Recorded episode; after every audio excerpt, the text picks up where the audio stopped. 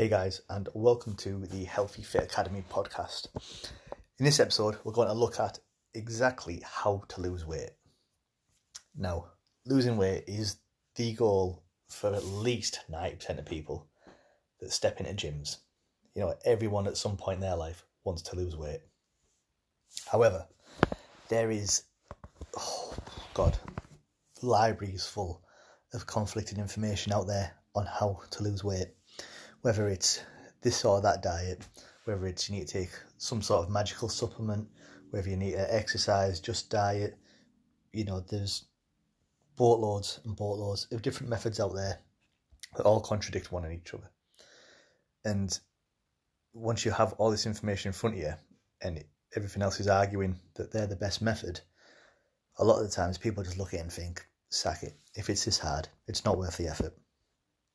However, it's not actually this hard, and in fact, it is actually quite a simple, um, quite a simple process once you actually get down to it. There is one golden rule that you need to follow in order to lose weight, which is you need to achieve a calorie deficit. Now, what calorie deficit is, is where you use or burn off more energy than what you consume during your day. So, by that, all the calories that you eat in the day, you need to burn off more than what you eat. So, if you consume 2000 calories a day and burn off 1500, you're not in a calorie deficit because you still have 500 calories left over. However, if you eat 1500 and burn 2000, then you'll be in a calorie deficit, a 500 calorie deficit.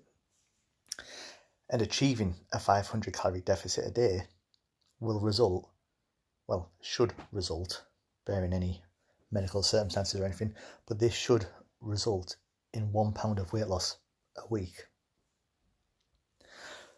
Now, every single diet out there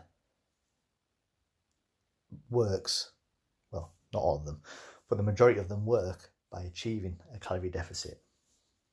Whether it's intermittent fasting, low carbs, low fat, you know, everything revolves around eating less than you're burning. Now, to determine whether you're going to be in a calorie deficit, you need to work out precisely how many calories you need per day to function and then subtract 500 or more from this number. Now, we're not going to go over how to do that in this podcast because there's two different formulas for both men and women, which are quite long things. And if I went into it now, it wouldn't mean anything. However, I will put them in the description of this podcast, or if you'd like to look at it for yourself, you can Google the Harris Benedict formula. This is the standard formula that everything or everyone uses in order to work out total calorie intakes and total energy expenditure. Now, you can either do this yourself using the formulas I'll provide for you, or you can Google a, a calorie calculator and these will do all the maths for you. You just put in your details and it'll do all the heavy lifting for you. Now, once you have this worked out, there's different approaches you can take to achieve a calorie deficit. You can either limit your food choices reduce your food intake, remove food groups, allow an eating window, or burn calories off through exercise. Now, a lot of the examples I've just gave you, such as reducing your food intake, that would be calorie counting. Limiting food choices, for example, non-processed, you know, um, non-dairy, etc., things like that. Removing food groups such as no carbs, low fat, and eating windows is essentially intermittent fasting or any other style of fasting.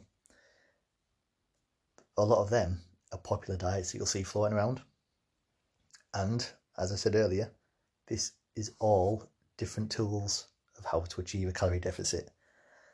There's no way which is guaranteed better than the other. Although people that are trying to make money off of these methods will try and try their hardest to convince you otherwise.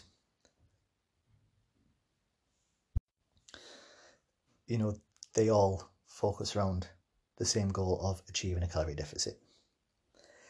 Now, I did mention you can also achieve this through exercise, as physical activity will help you burn calories off. However, in my personal opinion, you shouldn't focus on either diet or exercise because diet alone will reduce your food intake quite a fair bit. It'll limit your choices, and being honest, that's not really fun, is it?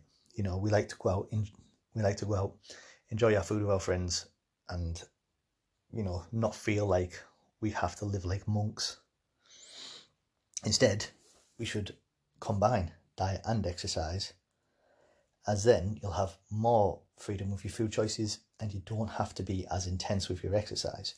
If you're burning 250 calories through exercise every day and reducing your food intake by 250 calories, you're still going to be achieving a 500 calorie a day deficit. And overall, this will then go towards you losing up to a pound a week. Now, we can use certain things for our advantage that we have available to ensure that we're hitting a calorie deficit every day. We can use calorie counting apps such as MyFitnessPal or any other similar ones, and also use things such as activity trackers like Fitbits, apps on our phones, because I think nearly every phone comes with a fitness um, tracking app now. And using both of these, we can see how many calories we're burning through activity and keep track of what we're eating. So it eliminates every bit of guesswork in um in what you're taking in during the day, which is going to make things so much easier in the long run because you know if you're not using these apps, then it's essentially like going on a road trip in your car and covering over your petrol gauge. You know, you you have no idea how far you're going to get. Now, before we finish this um, episode, I know throughout I've mentioned that you should be aiming for a 500 calorie a day deficit to lose a pound per week. Now, this is what's um, touted as the safest and easiest and most consistent way of doing things. However, it's completely up to you how fast you want to lose weight, or conversely, how slow obviously, if you set yourself a smaller calorie deficit, your weight loss won't be as fast, but it will be easier because you have more freedom with your food. You don't have to be as intense with your exercise again. On the other hand, if you are someone with a larger amount of weight to you, to lose, you can be a bit more liberal with how many calories a day you want to be in a deficit by. If we have someone who's 400 pounds, they can go up and above a thousand calorie a day deficit. I'm not going to lie, it will be harder for them, but this will achieve a lot faster weight loss for them in the long run, which, while harder, it will also be more beneficial for them as it'll have much more um, positive impact on their health. It's sort of similar if you're someone who is slightly overweight but not as extreme, you can still go a higher calorie deficit of 500 upwards calories a day. However, well, as I said, this will be a bit more difficult. It will be a lot more restrictive, and potentially you will lose a bit of muscle mass which if you're not a competitive athlete or if you're not interested in you know standing on stage flexing your muscles it's not really a great concern as this will only be maybe a pound or two overall. But it is still something to be worth um, you know to be aware of as doing this for an extended period of time will have negative impacts on your health.